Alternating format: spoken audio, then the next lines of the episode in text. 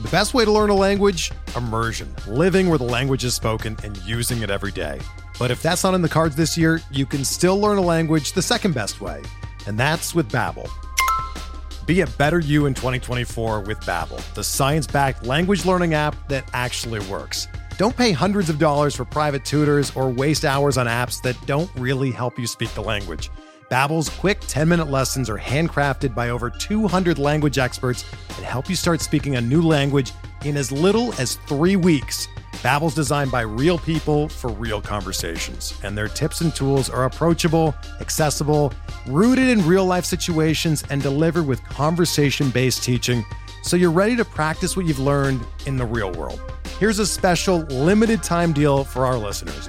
Right now, get up to 60% off your Babbel subscription at babbel.com slash bluewire. That's 60% off at babbel.com slash bluewire, spelled B-A-B-B-E-L dot com slash bluewire. Rules and restrictions apply. Welcome to the First Pitch Podcast, brought to you by PitcherList.com, your daily morning podcast, updating you on everything you need to know to win your fantasy baseball league. Here's your host, Scott Chu. Yo, everybody, welcome to the First Pitch Podcast. My name is Scott Chu. Today is August 11th. It's a Thursday. We're going to talk about some baseball. We'll get to the injuries and transactions first. Julio Rodriguez continues to progress well and will likely be activated tomorrow, Friday, so get real excited about that. Orlando Arcia hit the IL due to an injured hamstring, which led to the call up of Atlanta's top minor league prospect, Vaughn Grissom. More on him in a bit. Elias Diaz, a popular streaming catcher this week, because he's up in Coors, hurt his hand while swinging the bat, and he's likely to get an MRI. He may miss some time. You may need to look for another catcher for the rest of the week. Michael Wacha is going to be recalled on Sunday to face the Yankees, which, uh, you know, that's a terrible place to go for a guy that's probably not good enough to deal with it. So just letting you know, if you haven't heard yet, Lance McCullers will be activated on Saturday against the A's, and he really should be activated everywhere for it for fantasy purposes. McCullers hasn't been stellar in his minor league outings, though, giving up 16 hits and 10 earned runs in 13.1 innings, though it is also worth noting that he struck out 13. Ian Anderson is also likely to be recalled on Saturday. He'll face the Marlins. That's something you can probably get excited about. And for those waiting on Dustin May, he's likely to make one more rehab start on Sunday before being activated in the latter half of next week, which lines him up to probably face the Marlins as well. Unlike McCullers, though, Dustin May has been lights out in the minors, post- posting a 1.69 ERA and 0.94 whip in five starts so far, with 26 strikeouts in just 16 innings. Dustin May's also worked his way up to five innings in a start, so my guess is that he's going to try to go six this Sunday. Bryce Harper remains behind schedule on his thumb in recent reports and hasn't even been able to face live pitching yet. Until he does, we're not really going to get a clear look at when he'll be back. David Bednar is still about a week away from starting to throw, which is when we'd get a more definite timeline for his return. So you can keep holding on to Wil Crowe, though more about the Pirates bullpen in just a little bit. Joey Bart, who'd been hitting 289 and slugging 469 since the break, has a sprained ankle. He was available on an emergency basis, but a trip to the IL may be in store. Jack Flaherty now has two rehab games under his belt and has allowed just a single hit, a home run, in seven innings of work while striking out nine. He'll likely be activated before the end of the month. And then Wander Franco could start taking batting practice this weekend, which will give us a much better look on when he may return. And then, if you missed it, Kyle Lewis, who we hoped would show off some power and speed, has been sent down to the minors in favor of Dylan Moore, who was activated off the IL. Did steal a base yesterday, and we're hoping he can show some power and speed, but he's not really a factor in 10 and 12. As far as hitting performances from yesterday, I'll start with Leody Taveras. He went two for four with a double, a triple, a run scored, and five RBI. Taveras had been str- slumping terribly since the break, and the two extra base knocks today yesterday were as many as he'd had in the prior 75 plate appearances combined. Taveras' aggressive approach leads to extended hot and cold spells for him, and maybe this is the start of another heater if you want to look at it positive. Vaughn Grissom, as I talked about before, of Atlanta, he went two for four with a home run, two run score, two RBI, and a stolen base. The combo meal debut is a nice touch for a guy who may be fantasy relevant for his power and speed. I hate that Grissom is likely to hit ninth in this lineup and that Arcia could be back in about two to three weeks. But until then, Vaughn Grissom is worth a look as a fourth or fifth outfielder in formats that need that many outfielders due to that power speed blend. That said, temper your expectations as Grissom didn't even have a hundred double A plate appearances under his belt, and it's hard to make that kind of transition that kind of dramatic transition smoothly into the major leagues. Kyle Isbel, a rookie who's been struggling a bit this season for the Kansas City Royals, went two for four with a double, two run score, two RBI, and a stolen base. And over his last five starts, the rookie Isbel is hitting 412 and slugging 941 in his last five games, of course, with five extra base hits and a stolen base. He's also striking out a lot, nearly 40% of the time, but he's hot, and those in dynasty formats are allowed to get a tiny bit excited about it. Brandon Drury, the other guy the Padres traded for, he went two for five with a home run, two run score, and four RBI. He slowed down a bit since joining the Padres, which maybe has a little to do with leaving Great American Ballpark, but more likely it's just Drury's natural ebb and flow. I'm not too worried about him, but it is worth noting he has been a little bit slower. JD Davis of the now San Francisco Giants went three for four with a home run and two runs scored. He's striking out too much, but JD Davis is getting hits as a member of the Giants and he's getting playing time, making him a streamable third baseman if you're desperate, but he's probably better deployed as a streaming corner infielder. And Daniel Vogelbach, now of the Mets, he went two for five with a double, a run scored, and three RBI. And Vogelbach is certainly hot right now and worth a stream until he cools off. I'm not saying that Vogelbach doesn't look like a better player than the Vogelbach of years past because he does. I'm just saying it may not last forever based on his history. So if you want to get a piece of this action of Daniel Vogelbach, you should probably act swiftly. It could fall out at any time. His plate discipline really comes and goes, particularly the strikeout rate. He'll always walk a lot, but the strikeout rates could become untenable. So really keep an eye on that. Starting pitching performances from yesterday. Justin Steele went against the Nats. He got six innings pitched, two earned runs, eight hits. No walks, though, and nine strikeouts. He's an okay pitcher, really just taking advantage of soft matchups. And Justin Steele will get these Nationals again his next time out. Keep rolling him out there, but keep in mind that a lot of his recent success is likely matchup. Touki Toussaint, yes,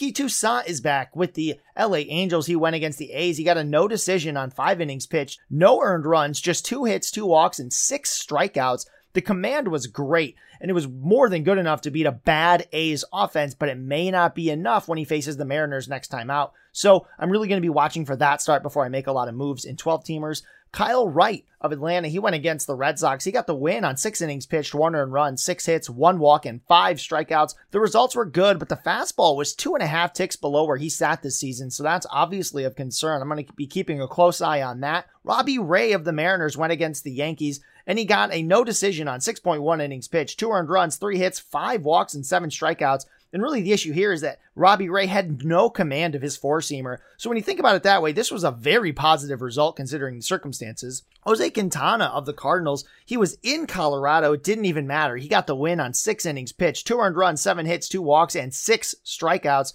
His command and approach remain stellar, so expect good things in his rematch with these same Rockies in Missouri next week. I think he can be even better than what he showed here. Uh, but again, it's all about the fact that that approach and command are stellar. That's something veterans can do. It just, if it falls apart, he could become very hittable very fast. Noah Syndergaard of the Phillies, he went against the Miami Marlins. He got a no decision on six innings pitched, two earned runs, six hits, two walks, and four strikeouts. Until the command improves, this might actually be close to the upside for Thor right now. He just does not have that, uh, that art of pitching, as uh, the Tigers broadcast would say. It's just not there. Um, Jim Price would probably abscond him for that, but uh, that's just what's going on with Syndergaard right now. Just not a lot of command, not a lot of art of pitching. So Jeffrey Springs of the Rays, he went against the Brewers. He went five innings pitched with two earned runs, four hits, two walks, and eight strikeouts, 16 whiffs in this one. The command and the changeup for Jeffrey Springs were locked in against these Brewers. That's exciting news, though maybe not exciting enough for me to be happy about starting Springs against his next opponent, which is the Yankees next week. Aaron Civale of the Guardians. He went against the Tigers. He went four innings pitched, two earned runs, three hits, no walks, and four strikeouts. The Guardians are being very slow and methodical with Civale's return, which suggests he should get closer to 75 to 80 pitches in his next start, which would be more than enough to get a quality start against the Tigers next time out. Yeah, he'll get the Tigers again, and he's right handed, which means it's an automatic start in pretty much every format. Nestor Cortes of the Yankees, he went against those Mariners. He had a quality start, but just barely. He had six innings pitched, three earned runs, three hits, one walk, but 10 strikeouts and 18 whiffs. And really here, it was three things all working together. Yes, Nestor Cortes has deception, but also his command and velocity were right at were top notch for him. And all three of those things working together will lead to a lot of strikeouts. I love seeing it. So really exciting to see him do that against a decent Mariners offense. And then Nick Pivetta, he got the loss against Atlanta. He went six innings pitched with three, three earned runs, five hits, two walks, and five strikeouts. And this result was fine. I just wanted to point out that this is not a sign of improvement. This is just within the very reasonable range of outcomes for Nick Pivetta. He's going to remain a very volatile starter probably for the rest of the season because his command is just too in it. As far as relief pitching performances from yesterday, Emmanuel Clase now has three saves in four days. He continues to be an elite closer. A little more on the Guardians bullpen in just a bit. Paul Sewald also continues to impress as he notched a clean eight pitch save after teammate Diego Castillo got a 13 pitch hold in his return from the IL. Of course, Paul Sewald is locked in as that closer, and anyone who took a chance on him earlier in the season must be pretty happy about it. Colin Poche got another blown save as that rising fastball of his is not quite quite getting located where it needs to be. If you've been holding Colin Poche anywhere as a potential saves guy, you might be able to drop him. He'd been a little better lately, but he's really only viable in save and hold leagues. And even then, he's probably pretty replaceable. And then Rowan Wick locked down his second save in three days, giving him three good decisions in his last three appearances. Look, the Cubs aren't good, but closers can still perform quite well on bad teams, as any wins the Cubs get are probably going to be the type that qualify for a save. Now, before we get any further, we'll take a quick break and we will be back right after. Hey, Alex Fast here, and thanks for listening to this podcast on the Pitcher List Podcast Network. If you're a fan, consider supporting all of us by getting a PL Plus subscription, where you're going to get an ad free website and get access to our Discord, where you can talk to all of our podcast hosts and staff. Plus, you can hang out with our incredible Pitcher List community. It's basically a baseball sanctuary year round for as low as $8 a month. You can sign up at pitcherlist.com backslash plus, and you're going to get your first month free with promo code podcast. Also, don't forget to check out everything else we do as well from YouTube videos, live streams, newsletters, off-season articles, TikToks, breakdowns, over 15 baseball podcasts on our network. We can't stop talking about baseball even during the off-season. So sign up for PL Plus today at pitcherlist.com backslash plus and use promo code podcast to get your first month free. All right. Thanks for listening. Let's get back to the show this. And we are back just in time to go to our guy, Mark, with the weather. Mark, take it away. Thank you very much. Well, looks like today should be quieter weather wise with the headache from Baltimore fresh in our mind from yesterday. The only game is an afternoon game that could have some rain, and this is going to be the Cardinals at the Rockies as they finish up their three game series. Looks like some scattered showers and thunderstorms, mainly west of Denver, but some could drift off the mountains and cause a little bit of a problem, but I'm not expecting to postpone it. Anyways, I'll talk to you tomorrow and good luck. Thanks. Thank you, Mark. We appreciate that input as always. As far as pitching streamers for the day ahead, Edward Cabrera's command was not great in his first game back, but the stuff is so nasty he can probably get away with it against the Phillies. Zach Plesac is right-handed and facing the Tigers, so as I said earlier, that's an automatic stream. And then young Nick Lodolo has been erratic at times, but the Cubs are a vulnerable team, and I think he can take advantage of that. As far as vulture save opportunities, David Robertson is more likely to get the call than usual, with Seranthony Dominguez throwing two consecutive